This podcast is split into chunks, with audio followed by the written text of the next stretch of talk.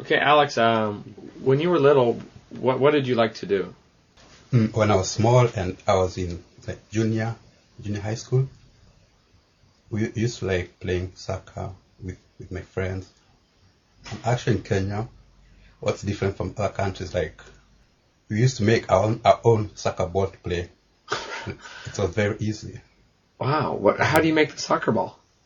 We used to, uh, we used to like collect like plastic papers, then we used to bound the, bind them with string, just around them, then make something round.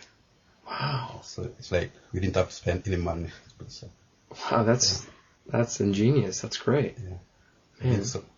So, um, were you a good soccer player? Not really. No. I used to like playing soccer, but I was not very good actually. To say the truth. Yeah. Yeah, me too. I wasn't a very good athlete. I mean, I like Mm-hmm. sports, but I was never very good. Um, so do you play soccer in Japan? Sometimes, uh, until last year when I was in school, I used to play soccer. But right now, actually, I'm not playing anymore because I'm like busy. Yeah. Yeah, and you have to. You can't play soccer alone. You need like many a group of people, and everyone is busy right now. So Yeah, I'm it's not kind of, playing anymore.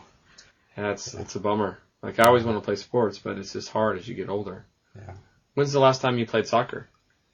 about one one year ago, I think November of 1990, nine, uh, 2000 2003, November.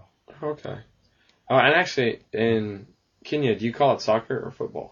In Kenya, you call it football. Football, I'm Yeah, sorry. Actually, I've been in Japan for some time, so I'm used to calling it soccer. yeah. But in Kenya, you call it football. Okay. Thanks, Alex.